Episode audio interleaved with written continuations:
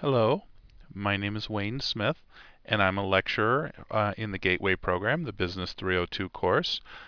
And I'd like to welcome you to the set of audio files uh, for the Statistics Gateway LDC review exam, or at least the, the, review, the review materials for the exam.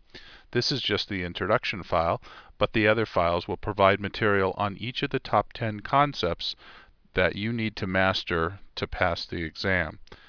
Um, uh, some people can, some students enjoy just studying themselves, some study in groups and in other ways, and some might uh, come to my in-class review sessions as well. But other students uh, might uh, benefit from just an, an, audio version of the presentation. I'm basically just going to go over the review materials, the large PowerPoint file that's on the Business 302L webpage in terms of statistics review. Some people can do like it in person. Some people can listen to it in audio form. And uh, many people have iPods, so they enjoy listening and can benefit from listening in a mobile environment, including maybe during uh, your commute time to and from work or to and from school.